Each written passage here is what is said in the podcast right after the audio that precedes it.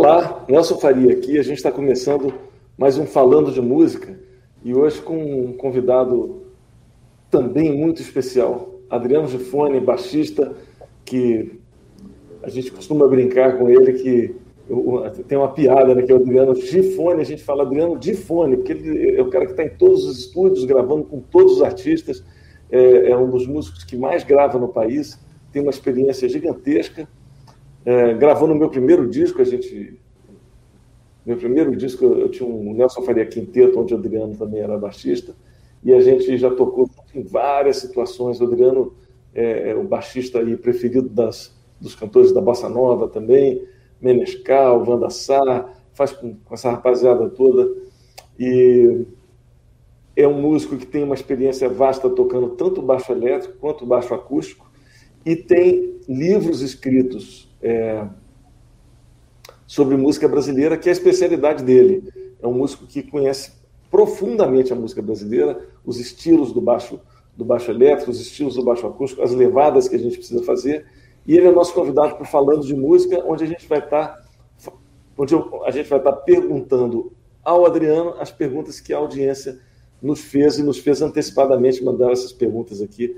Obrigado por, por terem mandado as perguntas, estão tem perguntas ótimas aqui. Então, eu queria dar boas-vindas aqui ao Adriano e ao Adriano Gifone e ao Tiago Spengler, que vai estar aqui fazendo uma triangulação comigo, fazendo esse bate-bola para a gente fazer essas perguntas. O Tiago é também baixista e colaborador aqui do Fica a Dica Premium. Vamos nessa. Bem-vindos. Oi, pessoal. Adriano. É um prazer, um prazer falar para vocês é, comentar sobre, sobre as coisas da música brasileira, responder as perguntas, fazer esse bate-bola bacana aí com todos os alunos do Fica a Dica Prêmio. Beleza. Posso começar, Thiago? Bora, Nelson. Estou com uma aqui na agulha. É, achei a pergunta ótima. Da, é, do, do Keishi, que eu não sei se é do ou da, mas que, que é um nome, um nome meio japonês. Keishi, como é que é? Keishi Otomura. Keishi Otomura. Keishi Otomura pergunta o seguinte: é, o que fazer no baixo quando você está tocando num grupo onde tem violão de seis, violão de sete e sanfona? Bom, quando acontecer essa situação, eu acho bacana o baixo fazer um, uma condução mais simplificada, enquanto é, principalmente quando essa formação acontece, é geralmente uma formação de choro ou, ou é uma formação acústica. Então, se tiver um baixo elétrico, fazer uma condução mais simples, tipo assim.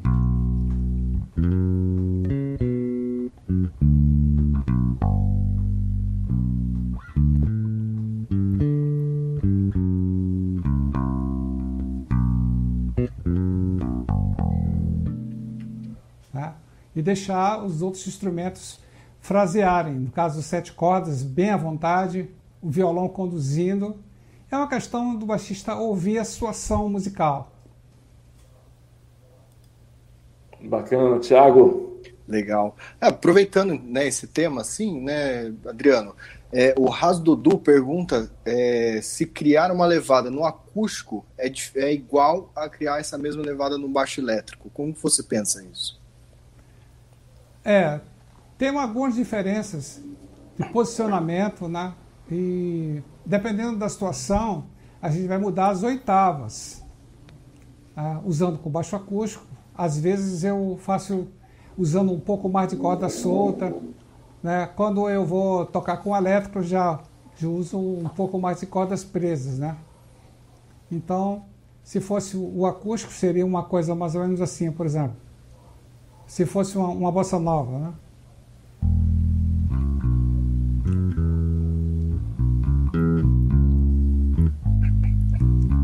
Se fosse um elétrico.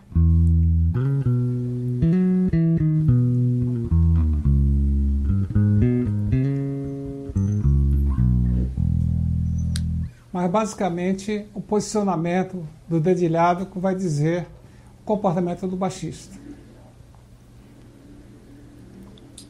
Bacana. Tem uma, uma pergunta interessante aqui. Vico no Insta Ele pergunta o seguinte: Adriano, como isolar a levada do baixo?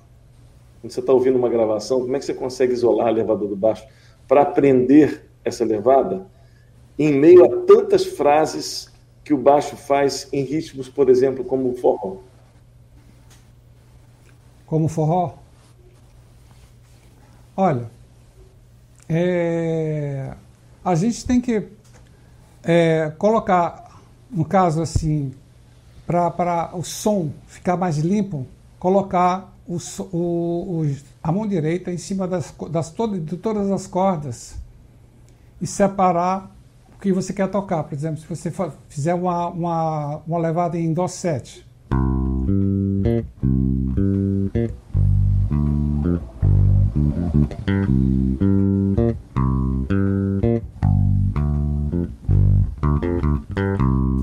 Você está fazendo isso, você está com a mão em cima da corda Mi, fazendo esse abafamento.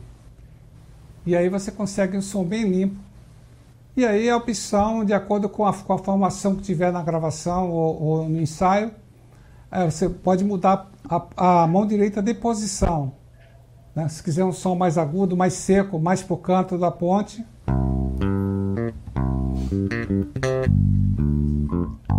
Se quiser um pouco mais cheio, mais para cá, perto do braço.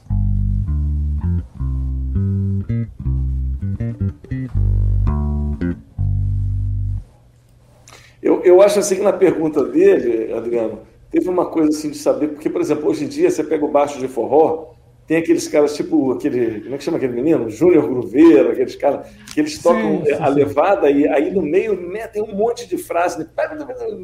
Bem, dizer, como Sim. é que você consegue entender o que, que é a levada em si e aonde é que o cara está tá ali? É... A ideia, né? Eu acho que a, a, levada mesmo é a condução básica que vai sustentar a base.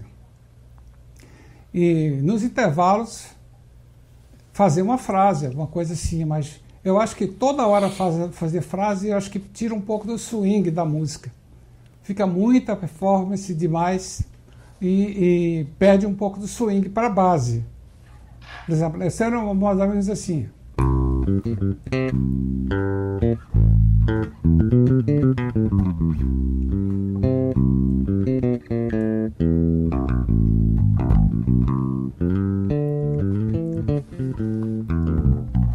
Quer dizer, não deixar de conduzir, fazer a frase também, mas sem exagerar. Eu acho que tem que ter muito cuidado também com a melodia o que está acontecendo com a melodia, senão acaba que a gente fica assim se confundindo muito com a, com a melodia da música e isso não dá um bom resultado.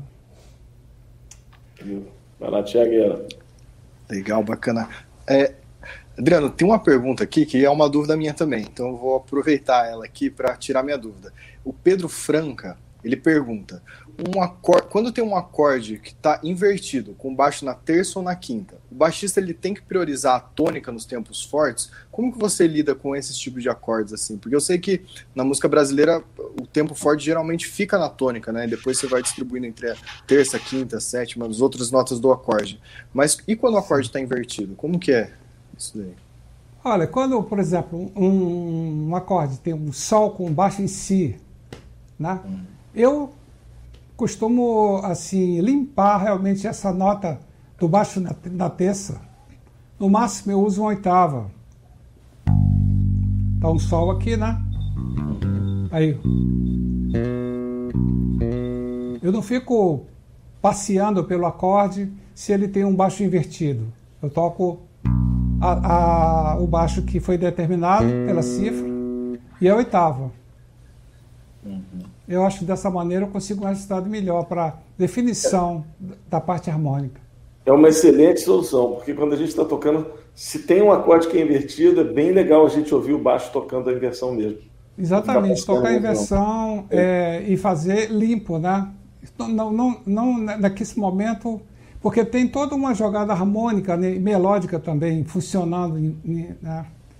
Então a gente tem que respeitar isso para que o resultado musical seja melhor. Bacana. Legal. O André Salvador está perguntando o seguinte: o que você diria, Adriano, sobre tocar baixo com palheta na música brasileira. Se tem possibilidade ou fugiria muito da proposta sonora do estilo, de sonoridade? Né? eu acho, eu acho legal. É mais uma possibilidade. É mais uma possibilidade. Tem que só, no caso, escolher realmente o tipo de paleta legal que, que o baixista possa se adaptar e praticar é, para tirar um som limpo. Né? Vale a pena. Eu, por exemplo, eu uso unha, os dois dedos, né? Uma unha um pouco maior e com isso aí eu tiro um som aproximado de uma paletada. Então, é por aí. Mas eu acho legal, mais uma possibilidade. Possibilidade. Vai lá, Thiago. Legal. O, Adriano, o Neo Kleber perguntou, é, ele fala assim, que a maioria dos métodos para guitarristas abordam as escalas utilizando cinco modelos de digitação para poder abranger né, o braço todo. E aí ele pergunta como que você estuda as escalas pelo braço do instrumento. Eu sei que no seu método tem uma forma diferente de digitação de escala que é muito legal. Assim. Sim. É, eu, eu procuro definir é, os dedilhados para que eles sejam usados em todas as escalas a partir da corda Mi. E aí, o que, é que eu faço é usar ritmos brasileiros para praticar as escalas. Como isso aqui, por exemplo.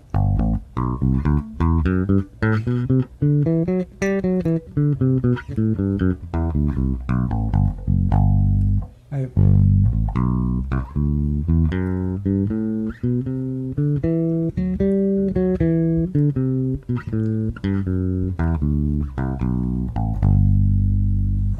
Eu faço saltos padrões que funcionam em qualquer tonalidade a partir do Sol. Tá, mas deixa, deixa eu tentar entender melhor aqui. Por exemplo, se o cara está em Dó, por exemplo. Sim, ele usa a intensidade do Sol. Olha aqui.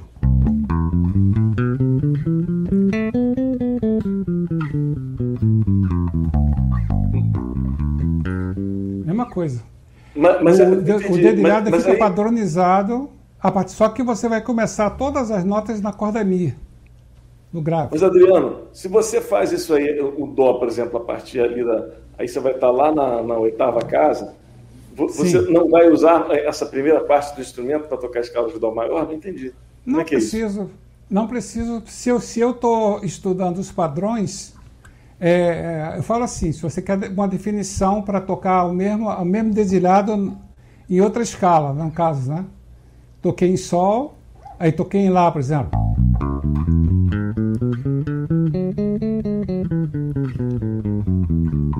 Agora Dó.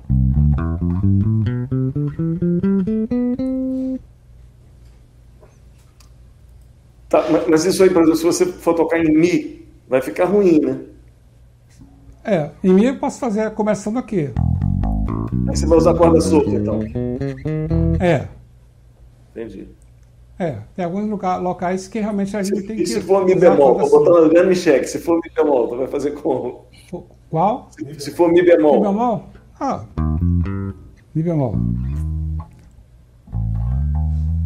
Pode ser aqui, começando na corda Mi. É, vai ficar. Vai, vai, vai, vai deixar de usar é, o braço. Vai, vai pro agudo, vai embora. E pode ser também aqui. Tá? Pode ser. Mas eu procuro, assim, é, usar o máximo de definição, para não ficar muita, muita diferença de dedilhado de escala. Tá. Entendi. Então ele tem um shape mesmo de escala, só que você usa é... mais notas por corda, é isso. Mas Exatamente. Um... Eu, eu, eu penso o seguinte: quanto menos saltos, o som é mais limpo, você não faz tanto barulho, né? Quer dizer, olha, e, e ao mesmo tempo você chega mais fácil à região aguda, por exemplo. Um salto, outro salto, acabou a escala.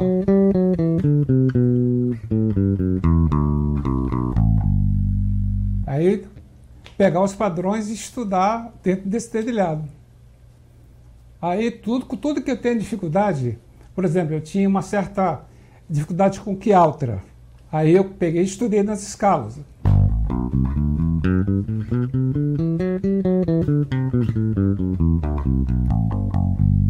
É, a precisão. É, você tem uma convenção, por exemplo.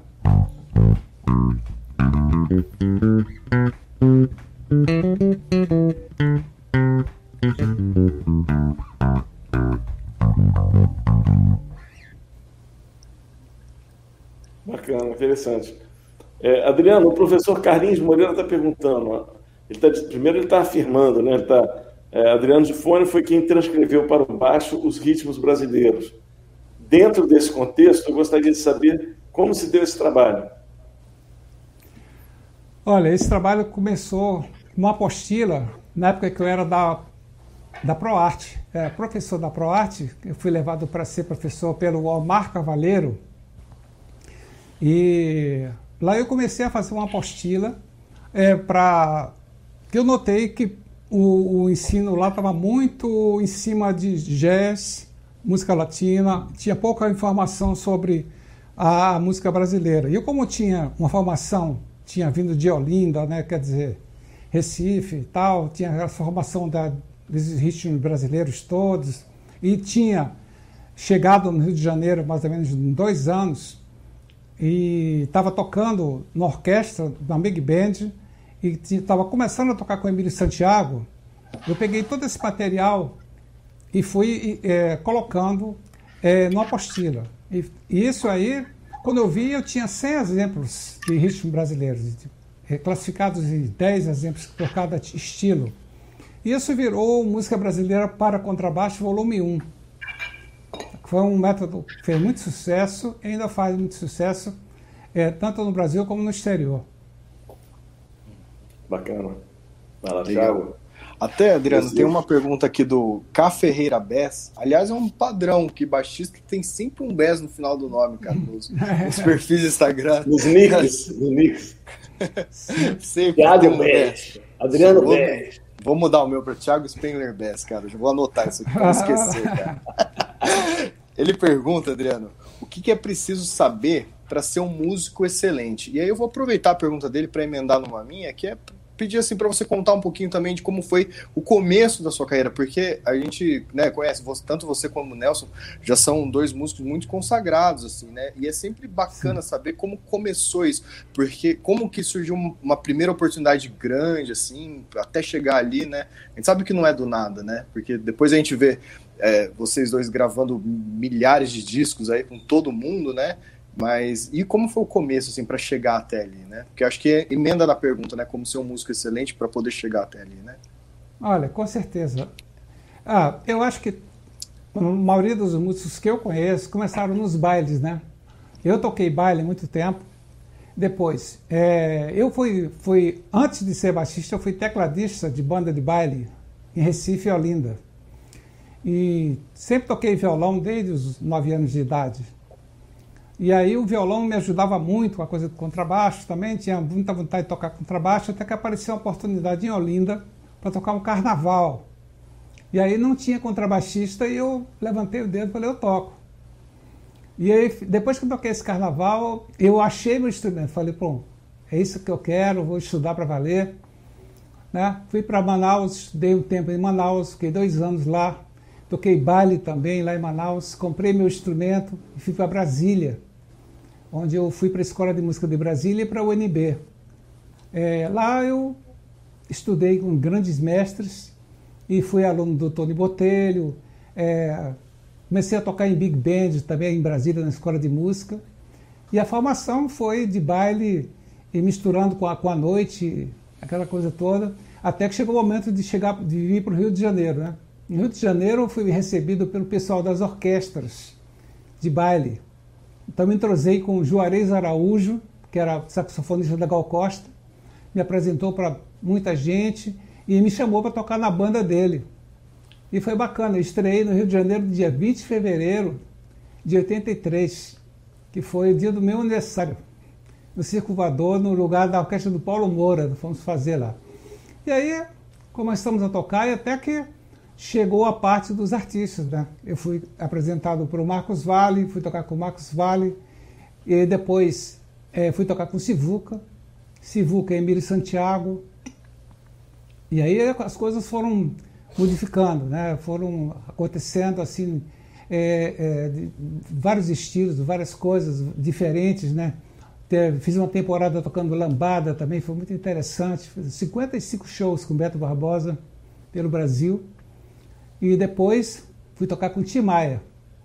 Então, olha a, a mistura toda de, de, estilos. Enquanto isso, estava tocando na noite, fazendo música instrumental. Nós tínhamos meus grupos, né? Eu tocava com o Nelson, tocava é, com o meu grupo também e acompanhando alguns artistas também do meio instrumental, como Mauro Senise, Gil Speranzetta. E sempre gostei de, de, estudar muito assim e me dedicar à leitura também musical. Isso me ajudou muito a, a minha colocação nos estúdios, né? Claro que eu devo isso também a alguns padrinhos, né, como Roberto Menescal, que me levou para os estúdios e me fez a, o primeiro convite para uma gravação importante com Emílio Santiago, e foi justamente quando eu gravei o Saigon, uma música que fez muito sucesso no disco Aquarela número 2. E a partir daí, uma bola de neve com vários outros artistas, né? Maria Bethânia, Gal Costa e João Nogueira, Danilo Caime, Nana Caime. Poxa, eu acho que eu toquei com uma boa parte da MPB. A, a Leila Pinheiro também foi muito bacana. É, se eu for falar aqui, eu vou acabar esquecendo alguém, mas é, uma coisa que eu acho legal é que com cada um desse, desses artistas eu aprendi coisas diferentes, de dinâmica, de estilo musical, né, que me ajudaram muito na minha evolução musical. Muito bacana. É, você, você, falou do Saigon, né, cara? O Saigon, essa música tocou muito, né? Não sei se, se, se o Tiago pegou isso, mas. É, Anoitecer, olhos é vejo como é bom. Cara, isso aí tocava no rádio o dia inteiro, né, André? Foi incrível. Isso. É, foi... Direitos conexos aí deve ter sido bom. Deu, deu para comprar alguma coisa, né, Mais ou menos. Vamos lá. É, o, o Alexandre Alves faz uma pergunta bem interessante aqui ele, ele, ele diz o seguinte: diante da diversa e grande riqueza de ritmos do nosso país, é, qual seria o essencial para o baixista? Aprender um pouco de cada coisa ou focar naquilo que ele está precisando no seu cotidiano? Eu acho que hoje em dia é o músico mais versátil, que toca um pouquinho de cada coisa, acaba se dando melhor no mercado musical. Agora, tem uma coisa interessante. Para a música brasileira, eu acho fundamental a pesquisa junto com a percussão brasileira. Acho que o baixista tem que ouvir muita percussão, é, não só a percussão, mas o violão, o piano, os, os instrumentos que, que, fazem a base da música brasileira. Mas eu tenho uma coisa muito forte com a percussão, me ajuda bastante a, a ter a minha precisão e o meu swing de acordo com os estilos onde eu vou buscar elementos da percussão para melhorar o meu balanço do contrabaixo. Então, por exemplo, se eu vou tocar um baião, eu vou é, me ligar na zabumba para ver a, a, a, parte da maceta, do grave e, e o bacalhau.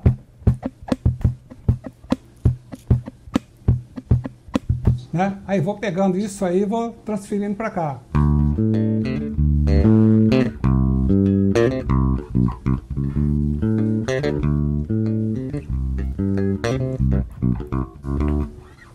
Partido alto também o pandeiro.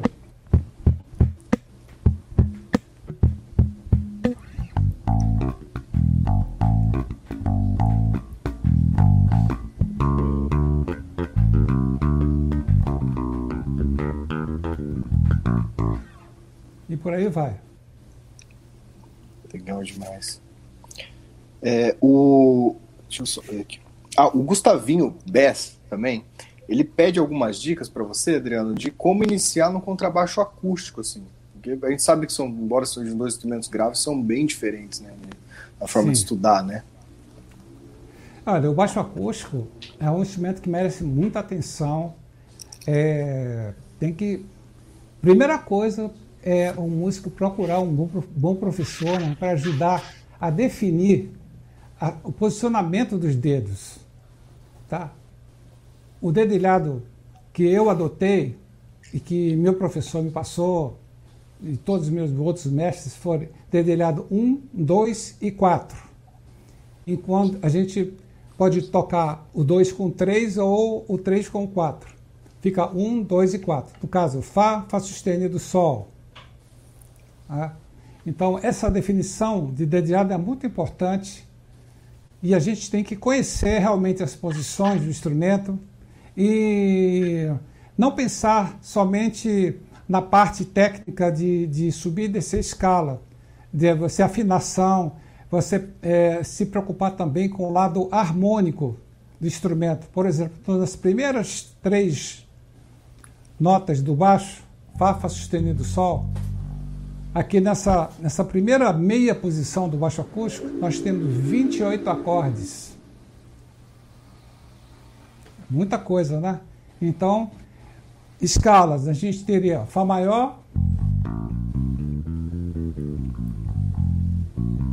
Si bemol, Mi menor,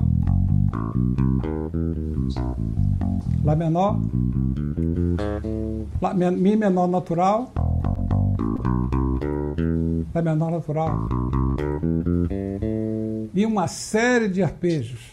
Então, é uma coisa que aí, nesse caso, eu acho bacana ter uma orientação, principalmente nesse início do contrabaixo, para poder aprender a tocar com os dedos certos e com isso gerar uma boa afinação. Bom demais. Bacana. O Carnevale está perguntando, é, Adriano, ao construir os grooves, como sair das notas fundamentais do acorde e, e assim mesmo se sustentar na harmonia? Bom, eu acho que eu sempre falo que o músico tem que saber arpejar bem os acordes saber tocar os acordes, é, saber realmente se você tem uma harmonia, Dó com sétimo maior, Ré menor, Mi menor, Fá com sétimo maior. Então, você sabendo que notas formam o acorde, você pode tranquilamente, às vezes, deixar de tocar tônica sem ficar muito, muito fora da harmonia, né? Então, você pode é, por exemplo, começar uma condução pela tônica.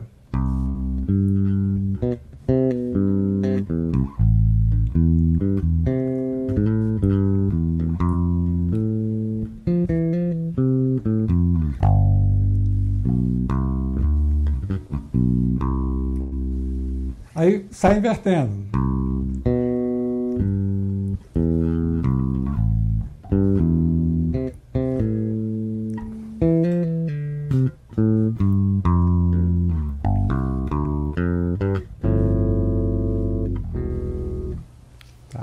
essa consciência do som do acorde faz com que você tenha esse domínio e fique mais à vontade com a condição. Legal. Adriano, até aproveitando isso daí, o Renan Benítez, ele pergunta assim, qual a primeira nota se usar depois da tônica no walking bass? Assim, porque aí muda um pouquinho, né? Porque na música brasileira a gente tem uma tendência a tônica e depois desenhar o acorde, né? No walking já tem outras possibilidades, né? Ou não? Sim, tem. Mas existe um, um, um, procedimento mais ou menos padrão para walking bass, que é o seguinte: quando você toca é, você toca dois acordes, você faz a tônica, outra nota é meio tom, pode ser abaixo ou acima da próxima tônica, no caso.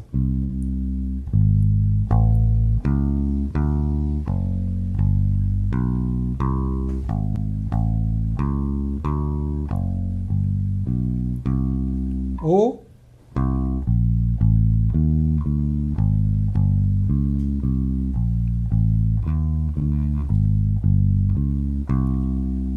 depois começa a inverter. Então, acho que não tem uma ordem certa assim para se tocar depois da tônica, não. Você pode tocar a terça depois da tônica, por exemplo, Dó.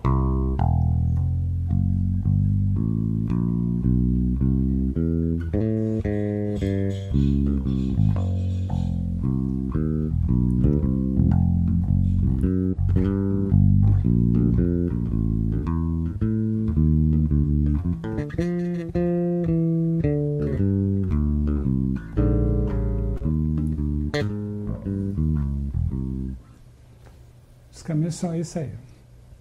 Bacana. Uh, o Roberto Bueno, bueno Dias, ele gostaria de perguntar como é que é o, o seu processo de composição. Certo. Bom, é, muitas vezes eu componho estudando. Tá? Eu estou fazendo escalas, arpejos, de repente pinta um tema, uma coisa assim. Às vezes é no próprio contrabaixo, às vezes no violão, né? Hoje em dia eu faço é, a melodia, chega mais ou menos com harmonia. Né? Eu começo a, a, fazer uma melodia, já vou harmonizando tal. Só que agora é, eu já vou para o computador e, e, tento registrar logo essa coisa para não perder essa, essa harmonia, essa melodia. Depois eu trabalho as outras coisas, os contracantos e tal. E também tem a ver com os estilos que eu estou compondo, né? De acordo com o estilo, eu vou. Tem um procedimento vai mudando. Mas eu procuro, assim, definir, ficar, ficar muitas vezes repetindo a melodia para e vou para definir a harmonia, né? E depois eu vou experimentando, mas eu parto logo para gravar a melodia para não perder a melodia. Legal. Bacana. É, o mesmo Carnevale, ele pergunta, ele fala, afirma primeiro, né? Ele fala que o Luizão Maia dizia que é, a alma do baixista é a mão direita, né? E ele pergunta quais seriam bons exercícios para ter essa fluência. Assim, você estava falando até de firmar ritmo e tudo, mas ele pergunta é, exercícios para ter fluência na mão direita e conseguir acentuar as notas dos diversos ritmos, né, brasileiros. Sim, tem uma coisa que eu faço que eu, eu acho muito bacana, que é o seguinte: você pegar um. um você treinar a precisão da, do grupo de semicolcheias. Se tem quatro semicolcheias, você vai é, tocar as duas notas do meio como nota morta. Então, nota que não vai soar, só o efeito do som, né? Só.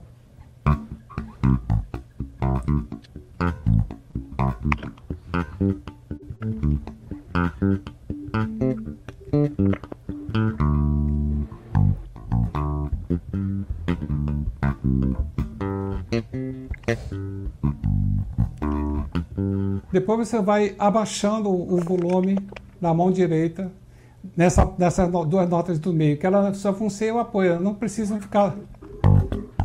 Né? Então você pode fazer.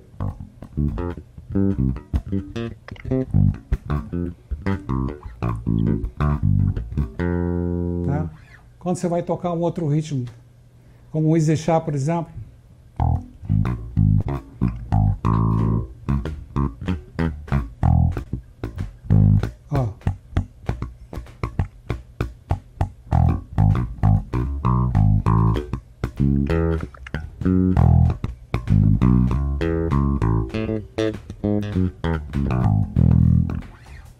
Colocando um pouco da, do lado percussivo com a mão direita.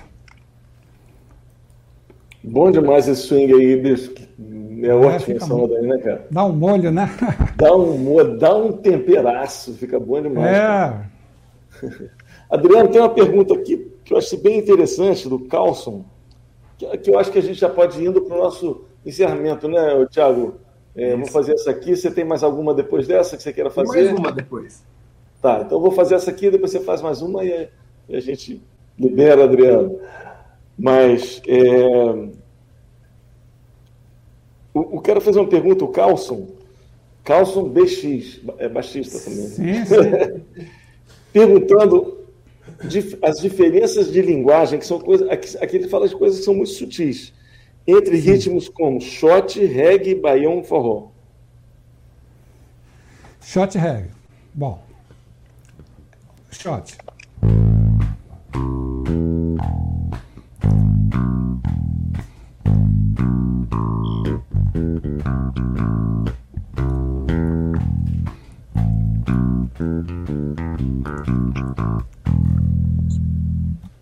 Tá. O reggae. A diferença é que tocaria um pouco mais. É, não é obrigado a tocar a primeira nota do tempo forte do. Né?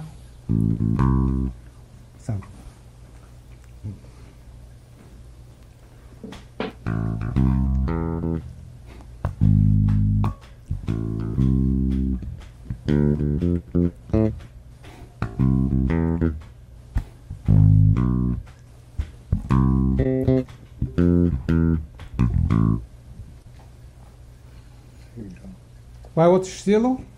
É, ele falou também o forró e baião. Se tem alguma o forró e baião. Ah, o baião é mais, é mais lento que o forró. Né? O baião é seria um, um, um pouco mais lento.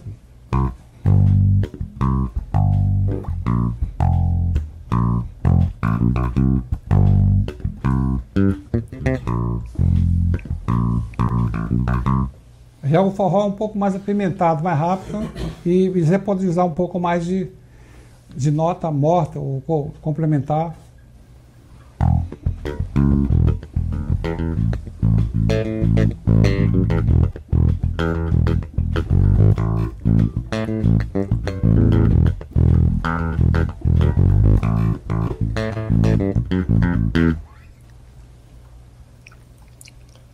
Uma vez, desculpa, só completando mais aqui. Uma vez eu tive com, com uma rapaziada na, no festival de sanfona e o cara mostrou na sanfona, isso está lá no Café lá em Casa, as diferenças assim entre é, chachado, forró, é, shot, é,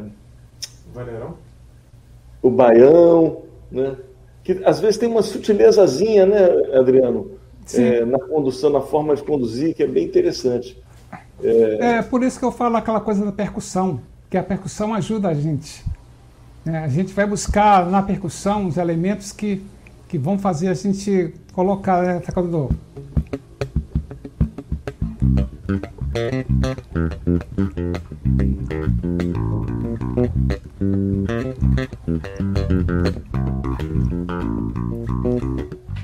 Quer dizer, então essa coisa tem a ver com a diferença também da, do zabumbeiro. É claro que isso vai ter ainda mais diferença com grupos diferentes, né? Você vai tocar com um forró com a turma do Nordeste é outra história. Vai tocar em outras situações, você vai tocar corretamente tal, mas é, tem, uma, tem um negócio diferente pro lado de lá, que é, que é dar uma apimentada, né? Os abumbeiros são incríveis, né? E eu tive assim, uma coisa que funcionou muito comigo. Eu ia para a feira de São Cristóvão com um gravadorzinho no bolso, na bermuda. E botava uma fita de 90 e ficava lá na barraquinha do forró. Os cara, quando chegava em casa, eu ia, cara, ficava impressionado com, as, com os zabumbeiros. Ah. Os sanfoneiros eram legais pra caramba, não, geralmente não tinha contrabaixo, era forró de serra, né, com triângulo, cantores e tal. É, mas a, a, os zabumbeiros eram incríveis. Então, quando chegava em casa, você botava aquela fita e ah, caramba, puxa vida, isso aí escrever. Muita coisa. Então você transcreveu zabumba para poder tocar no baixo. Exatamente, porque, porque uh, as variações, de acordo com as variações, né? Por exemplo, no shot negócio, tinha um negócio assim.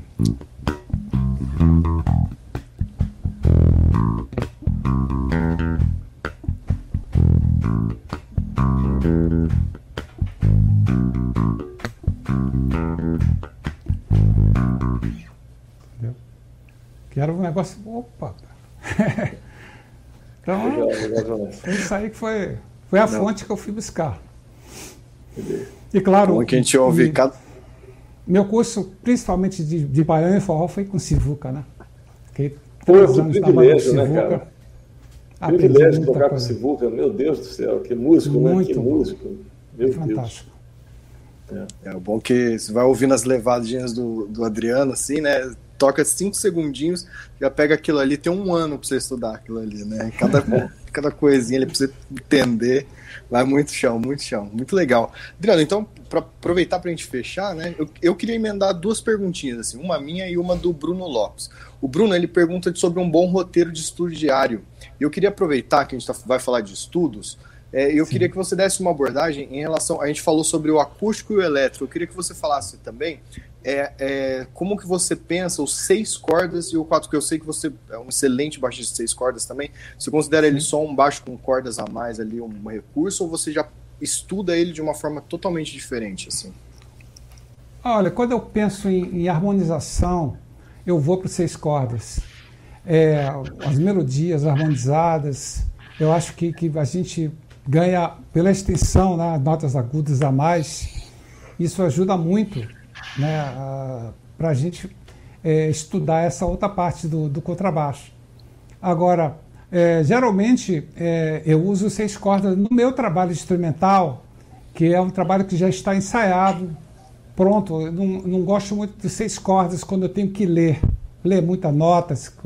Geralmente eu, eu uso o quatro cordas e cinco cordas para esse tipo de, de trabalho que eu tenho é, mais obrigação de condução numa gravação. Agora, gravei muita coisa com seis cordas também, sem problema, não tem problema com isso. Mas na hora de ler nota, eu prefiro usar o, baixo de 4 e 5.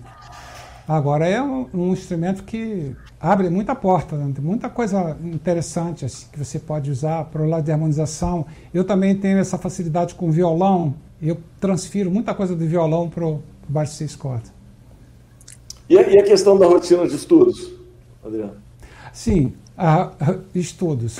Bom, é, eu faço o seguinte: eu tenho um, um, um roteiro diário que começa com escalas cromáticas.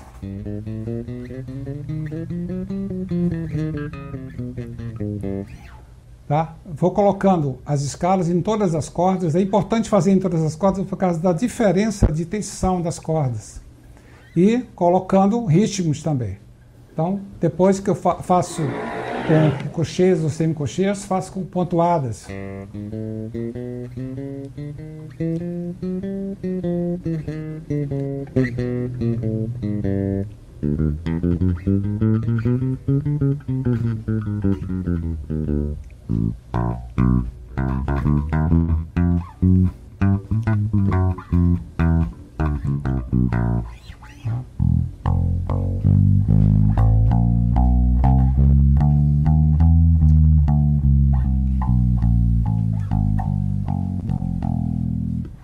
Depois disso, prática de arpejos.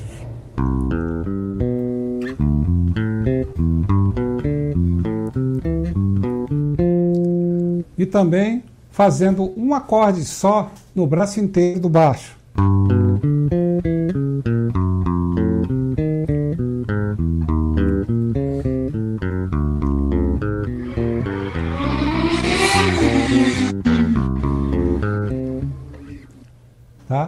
Esse tipo de coisa é legal. É, é a mudança entre um acorde e outro.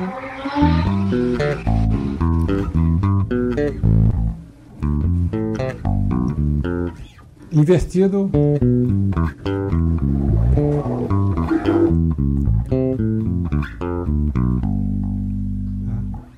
Esse tipo de coisa.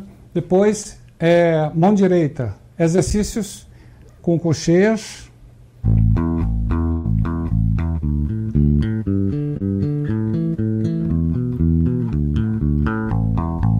pulando corda.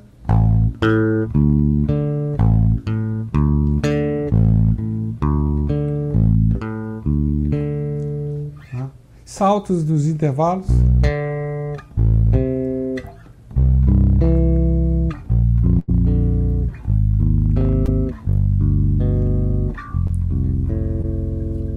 Exercícios com duas cordas, por exemplo, Mi bemol e Si bemol.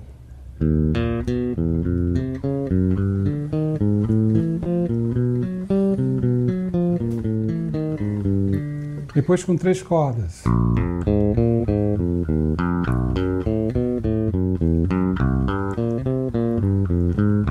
E por último, quatro cordas, em 3 por 4.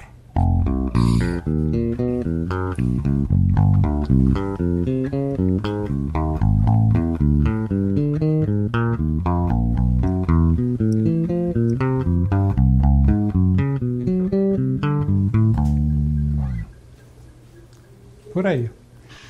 Bem bacana. Tá... Adriana, saquei uma coisa aí no teu estudo, que é uma coisa que às vezes tem muita gente que não, que não presta atenção. Você estava fazendo os seus os exercícios cromáticos aí, Sim. você sempre mantinha o dedo que tocou a corda, mantinha ele perto da corda. Né? Às vezes, sem que a pessoa estuda esse exercício fazendo assim, ó. E você tocou Sim. da forma correta, que é. Isso é uma coisa, é só um, chamar atenção um detalhe. Quando você vai fazer é. esse tipo de exercício, você só pode tirar o dedo da corda quando você vai colocar na outra. Né? Esse exercício tem muito. É, é você manter, manter a mão né, pertinho da, é, da escala né, do, do, instrumento. É, tem uma coisa interessante também que é o seguinte: o, o, o polegar trabalhar é, é, mais ou menos focado em cima do dedo 2. Porque ó, você vai manter, vai fazer um, uma concha, tá? E essa concha vai evitar que você tenha, é, por exemplo, toque com o dedo assim, muito, muito reto. Isso vai, vai tocar com a forma, uma forma a mão vai ficar mais arrumada, tá vendo? E você realmente e, aproveitar aquela coisa de só tirar o dedo se realmente precisar. Por exemplo, vai tocar um Fá maior aqui na primeira posição do baixo. Ó, não precisa tirar a mão do Sol para tocar um Lá, certo? Toca o Si bemol, toca o Dó, toca o Ré, toca o Mi, toca o Fá. Quer dizer, deixar as notas no local como, como se fosse um apoio para que a técnica fique limpa. Interessante isso, né? É. Ó, isso. Você não precisa tirar, né? Olha aqui, ó. Faz só, ó. Aí toca o Lá, toca o Si bemol, toca o Dó. Deixa aqui. Toca o Ré solto, toca o Mi, toca o Fá. Tá vendo? Então, isso vai arrumando. Quando chegar na hora de você tocar uma, uma, uma coisa com semicocheias, isso fica muito limpo. Por exemplo, tem músicas, alguns, alguns exemplos de músicas que você pode tocar em qualquer posição do baixo. Por exemplo, Jesus a Alegria dos Homens, que é uma música que eu, eu toco em qualquer tonalidade e ela é exatamente igual. Eu vou tocar em Ré, por exemplo, aqui.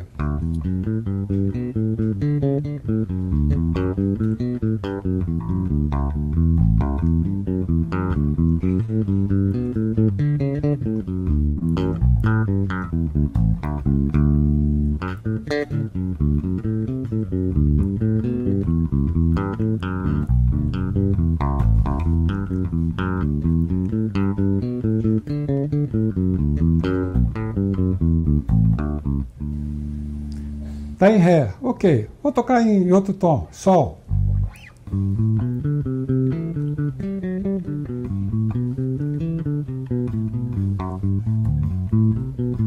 A mesma coisa. Você mesma digitação. é, a digitação, mesma digitação, vai tocar o ovo vermelho para cá.